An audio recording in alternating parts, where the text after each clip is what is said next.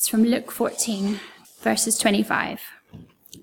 Now great crowds accompanied him, and he turned and said to them, If anyone comes to me and does not hate his own father and mother, and wife and children, and brothers and sisters, yes, and even his own life, he cannot be my disciple.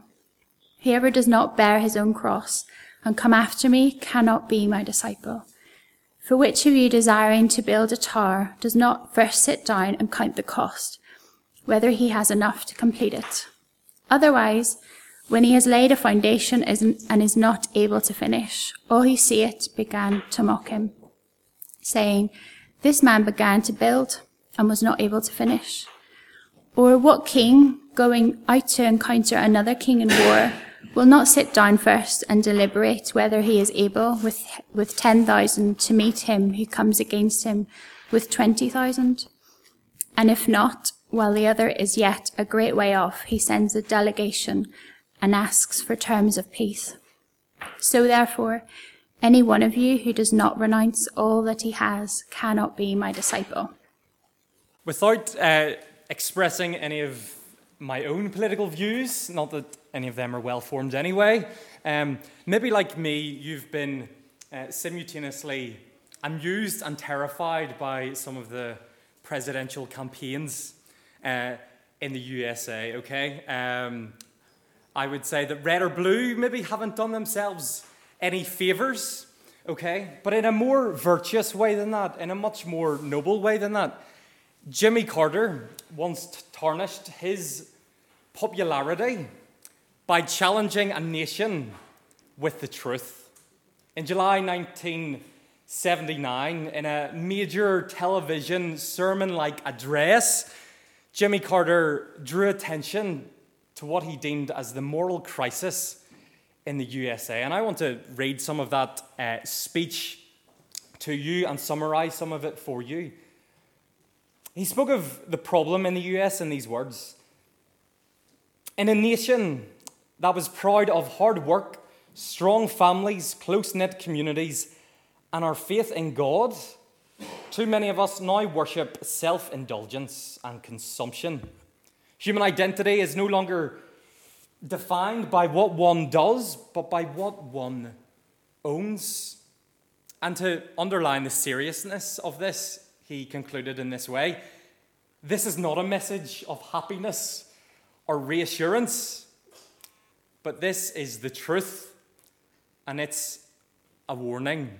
Now, Americans didn't take well to this challenge to their hedonistic culture, their culture which is which was, you know, positioned in such a way to chase happiness through the material to run after fulfillment and satisfaction through gaining more stuff, more possessions.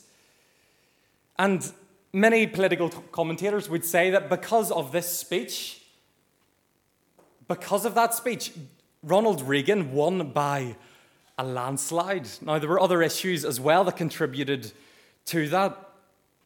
Jimmy Carter was bang on the money, okay, of his assessment of America at that time. Um, and it certainly applies to America at this time and also the rest of Western uh, civilization as we know it today. But in a similar way, Jesus, in this passage that we've just heard read to us, in terms of his, popul- or his uh, uh, popularity, he doesn't do himself any favors. Imagine a politician saying, If you vote for me, you're going to have to hate those who are closest to you. You're going to have to wave goodbye to those people that love you most. You're going to have to disown your property and your possessions. All right, who's going to vote for me? Who's jumping on my team? Who's ticking the box beside my name at the ballot station? You see, when you challenge people's comfort and their control and their capital, it's never going to be popular. And these verses that we've heard read are some of the most unpopular words of Jesus. And I think you can imagine why that might be the case upon hearing them. They're some of the most unpopular and they're some of the most challenging words. These are not fridge magnet uh, verses, okay? Uh, they are not feel good verses. Um, I'm not a betting man, but if I was, I would bet uh, a lot of money on the fact that maybe you did not drink your coffee this morning out of a mug with these verses on them, okay? Um, now, you guys are hipsters and, and probably don't drink out of, coffee out of mugs with verses on them. You drink coffee out of I don't know, you got Hazel knows these things more than me, but like Chemexes or whatever, those things, I don't know. Um, but these are not comfortable words. But I really do think that they're transformative words. They're powerful words. They're words soaked in, in potency to transform us when they're rightly understood. And strangely, I think we can be comforted by these words. In verse 25, it says, Now great crowds accompanied him, accompanied Jesus. Word got out about this Jesus. Word began to spread about his ministry and his teaching. And a lot of his teaching revolved around this concept of the kingdom of God.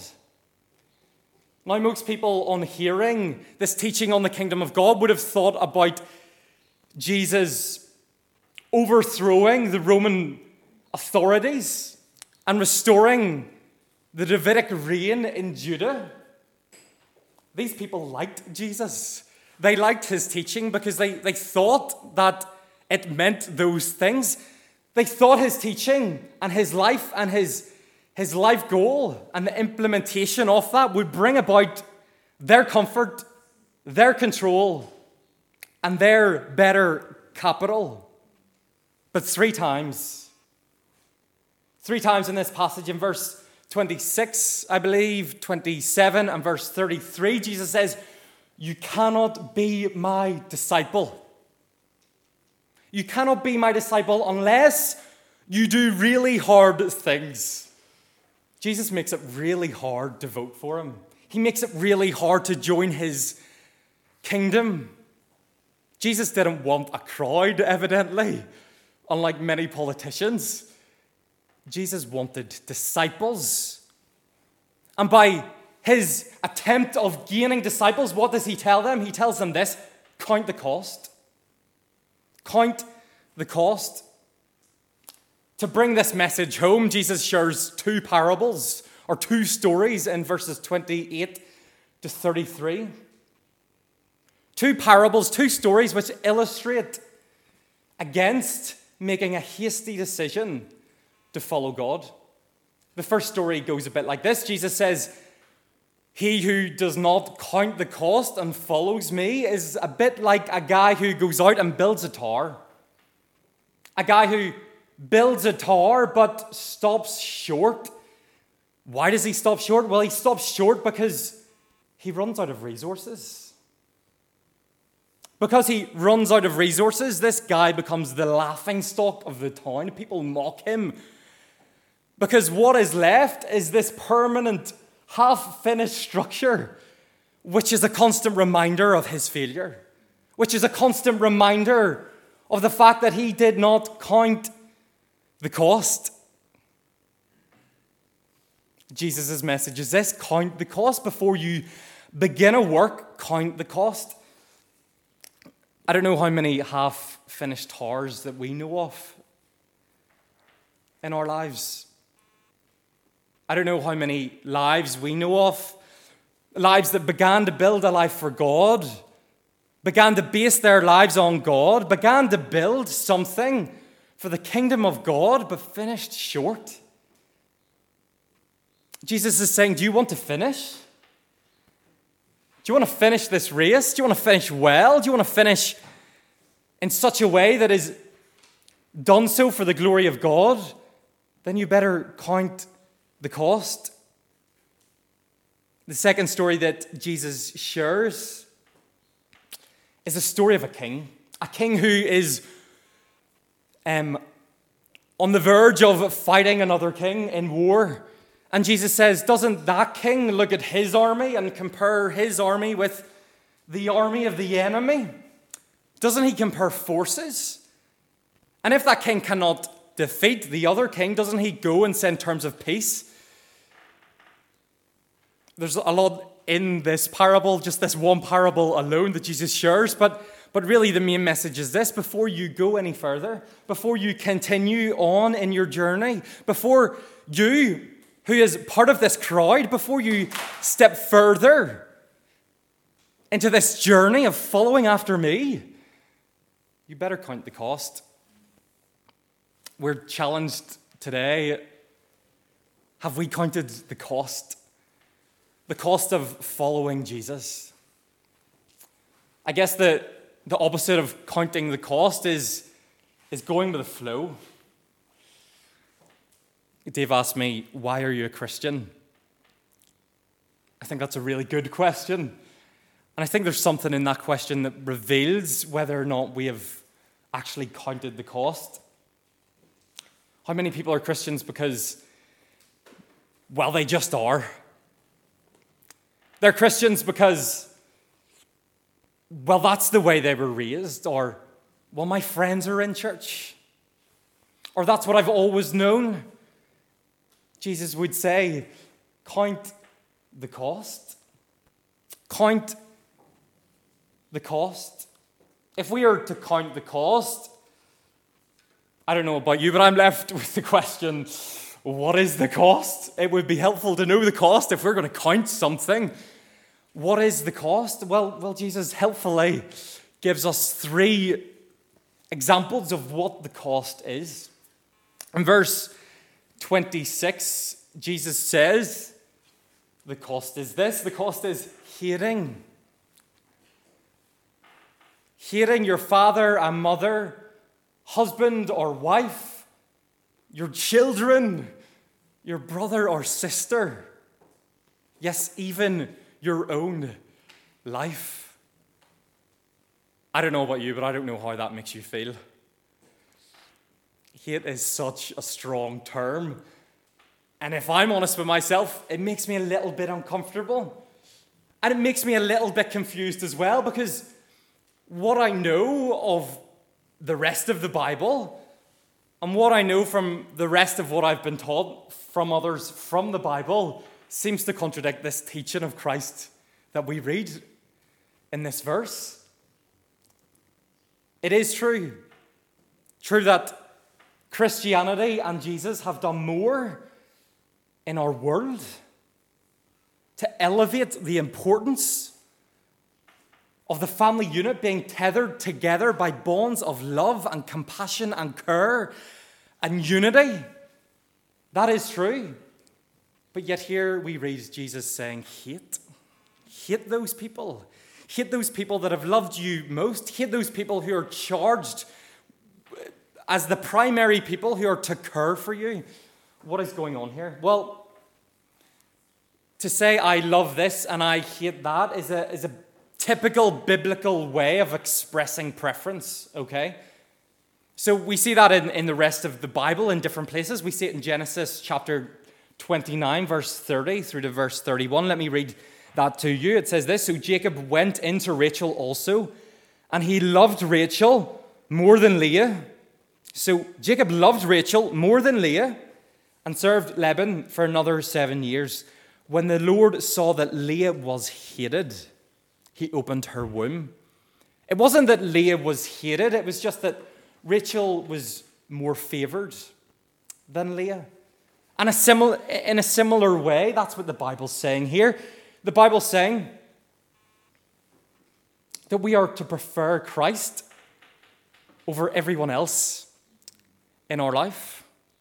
We are to prefer Him over those who are charged with the weighty task of caring for us. And we're even meant to love Christ more than those people we're to primarily, primarily care for, our children. What Jesus is saying here is this you're to love people really, really well, but you're to love Christ more. You're to love people in your life with the greatest love that you can conjure within yourself but you're still to love me more. He is saying, and most of us won't have to ever come face to face with this, but if it comes to a place in your life where you must choose between me and family, well, you must choose me. Discipleship is treasuring Christ above all else. Most of us won't have to abandon family or those closest to us, but some will, and some have. Moses was compelled to leave the courts of Pharaoh, his adopted family, the place of, of protection and care and blessing. Yet God compelled him to leave that place and to leave his family. And today, scores upon scores of people, particularly in, in Islamic nations, upon their conversion, have to leave, have to leave their loved ones, are disowned by their families. And for them, this isn't just a figure of speech, this is a reality. And they pay willingly that price. The second cost that we encounter is in verse 27. Jesus says, Bear your cross.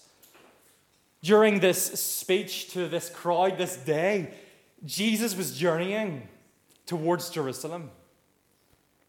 Jesus was going toward his death. Jesus knew what awaited him. He, he's seen the cross in the horizon. And Jesus is saying to this crowd, You want to follow me? Then come with me. You want to come with me? Walk with me to Jerusalem. I think we're desensitized a little bit to the cross, um, desensitized to what is, is really going, going on there.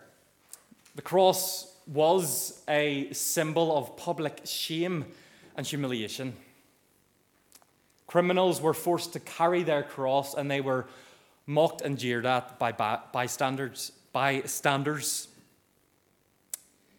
cross was a brutal, suffocating, agonizing form of, of Roman execution. To put it in modern terms, Jesus is saying, You want to follow me? You want to be my disciple? Then take up your electric chair. You want to follow me? Where's your stake? At, with, at, at where you're going to be burned at? Where is it? When criminals carried their cross, they were, in many respects, dead men walking. Jesus is saying, You must die if you want to be my disciple. He's really saying this you must die to your preference, you must die to your will, you must die to being Lord of your life, and you must make me Lord of your life. You must be willing to take on my commands, you must be willing to take on my will for your life, a bit like a soldier. A bit like a soldier who would abandon all, who would leave all, who would leave his family and his home and leave all he knows at what? At the command of a captain. The third cost we see is in verse 33. Jesus says we must renounce all that we have, to literally say adios, to say farewell now, Christians today and historically and in biblical times owned possessions and property and yet didn't feel compelled to give up those possessions and lay them all down. But the point that Jesus is making here is this we must be willing. Willing to let go of those things. Willing to say goodbye to our toys and our possessions. We must be willing to yield up our ownership and our sense of entitlement to things. See, owners feel a sense of entitlement. They feel like their things are rightfully theirs and no one better take them from them. But stewards have a spirit of abandonment. Stewards have an ability to see that, that what they have is not outrightly theirs. Um, a bit like if you've ever borrowed someone's lawnmower, okay? Uh, it's not your lawnmower. You better look after it and you better not keep it because someone else owns it. See, Jesus is saying here realize that everything you've been given is a gift. And when you realize that, we can be winged of our creature comforts. We can be winged off those consumeristic, self indulgent things that Jimmy Carter and Jesus are pointing to. Jesus seems harsh in this passage. I don't know how you feel so far. Maybe I've made you feel really uncomfortable. Um, and I think that that's a normal response, okay? So you can relax and breathe. I think that's the intention of Jesus. These words seem harsh. But what we really see here in this passage is just Jesus' kindness. Jesus' kindness in telling us the truth, that following him is just really hard. It's just really plain difficult at times. And if your walk with God is difficult, if the price seems like a lot of times, Jesus is saying, You're walking the life of discipleship. You're along the right path. You're not just part of the crowd after it for benefits and money and nice things. Jesus is saying here, your faith will inevitably cost you something. And when that time comes, will you still be part of the crowd then? Will you still be walking with me then when you have to choose between family and possessions? When you have to choose between me and your own life? Who will you choose? When I walk to the cross and go to the cross, you're part of the crowd now. But at my crucifixion, will you be part of the crowd then? Challenging words. I don't know about you, but I'm shook. I am shook at the core at those words. Jesus is saying this Will you be part of the crowd at my crucifixion? Where was the crowd? Where were they? Well, there was a crowd there, but what did they shout? Crucify him! Crucify him! Jesus is saying, Will you abandon me? Will you abandon me too? This is difficult stuff. This is challenging stuff. But I'm comforted. I'm reassured by how our Savior dealt with Peter. Peter, the betrayer. Peter, not the betrayer, the denier. Three opportunities he had to count the cost and to pay the cost. Yet three times he denied Jesus. Three times he turned his back on Jesus. Yet Jesus, in tenderness and compassion and care and grace and love, like we've never experienced from anyone else, comes to us in tenderness and gentleness and restores us and reminds us that it's okay I don't know about you. I don't, I don't know how you feel when someone wrongs you. I don't know how you feel when someone uh, betrays you or denies you. But Jesus responds tenderly to Peter, and Peter, as we know, goes on to lead the church. See, as disciples, this passage is scary. Jesus isn't looking for the finished article. We can't be the finished article. That's the point. Jesus is for us. So, what is a disciple then? One who a disciple is one who is seeking and striving to love the Lord their God as much as they can in the moment they find themselves in, in the circumstances that are before them. Christians aren't just those people in Islamic countries who are laying down their lives, what examples they are, but Christians are people like you and me. Disciples are people like you and me who Jesus challenges to keep Keep loving me, keep serving me, keep giving more of yourself to me. Commit your life to a journey of self denial, step by step, giving up more of yourself, giving up more of your possessions, giving up more of your sense of entitlement. Go that journey hand in hand with your Savior. Now, if we are to count the cost, and we know what the cost is, I'm left asking is the cost really worth it? Is it really worth it? Who would pay that price? The price is high. The price is ultimately living lives that, that we naturally wouldn't live. Many people are paying the ultimate price today and, and laying down their lives. We might not lay down our lives, but we're certainly still called to die. Certainly still called to die to ourselves, to die to our preferences, desire to die to our desires for the things of this world. Is it really worth it? It's only worth it. It's only worth it if the object that we obtain is so far superior and so far more glorious than anything that we could have otherwise. Let me give you three reasons why the cost is worth it as we wrap up. Firstly, the cost is worth it because of the supreme preciousness of Christ. Philippians 3, verse 8 says this Indeed, I count everything as loss because of the surpassing worth of knowing Christ Jesus my Lord. For his sake, I have suffered the loss of all things and counted them as rubbish in order that I may gain Christ.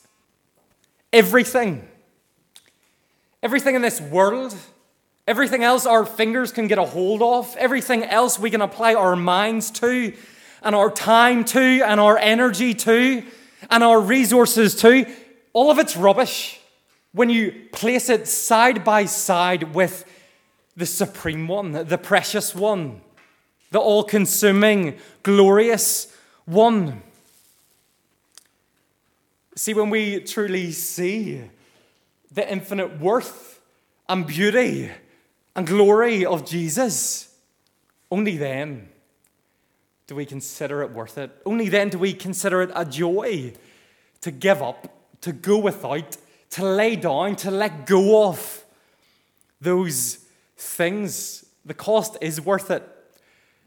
It's worth it because of who He is and because of the eternal treasure we have in Christ. The psalmist says in Psalm 73 Whom have I in heaven but you? Who have, whom have I in heaven but you? Nothing in all creation could compare to him. Your life going perfectly, getting that dream job, landing yourself in a great marriage. Whatever your desire might be, it will not compare to Christ. The alternative just is not worth it. See, the cost seems like a lot. And the cost is a lot. But I don't know about you, but I pity those people who, at their funeral eulogy, 50% of it is taken up about their love for Manchester United Football Club. Yes, they were great parents, and yes, they were great dads and moms and friends and uncles, and, and they loved Man United. I don't know about you, but when I consider the alternative, how does the cost seem then? The cost of living for a greater purpose, the cost of fixating your eyes not on the scores on a Saturday of a football game, but fixing your eyes on Jesus and living for Him. Only in living for Him and serving Him do you serve a purpose that is truly worth it. Only then do you serve a purpose that, that has eternal weight attached to it. I'm not dissing uh, support Manchester United Football Club. That's a, that's a good thing and that's a great thing. But it's certainly not worth basing 50% of your funeral eulogy all around. Secondly, Firstly, the cost is, is worth it because of the supreme preciousness of Christ. Secondly, the cost is worth it because of the great treasure to come. Matthew 19, verse 29. Hear the similarities in our passage this morning. And everyone who has left houses, or brothers, or sisters, or father, or mother, or children, or lands, for my sake, for my name's sake, will receive a hundredfold and will inherit eternal life. We can let go. We can lay down our lives because something better than life awaits you and me here found in Christ Jesus. We can let go of family if it comes to it. Because one day we will be united with a family made up of every tribe and every tongue through every century of history. We can lay down earthly things because we're bound for the riches of heaven. We can lay down our lives and our things because, get this, if we don't lay down our lives and things, well, we're going to lose them anyway, aren't we? we're going to have to let go anyway. The cost is worth it because of the supreme preciousness of Christ. The cross, the cost is worth it because of the great treasure to come. And finally, as I conclude, the cost is worth it because the object that you obtain is the one that who deemed you worth it. Jesus is worth it because he's not like a politician. Aren't you glad? He's more like a doctor, uh, a bit like Dave, but even better, okay? Jesus is a bit like a doctor who goes on a life risking mission to reach a cut off, remote Himalayan tribe of people to bring urgent medical aid. And you were that remote Himalayan mountain person who needed aid.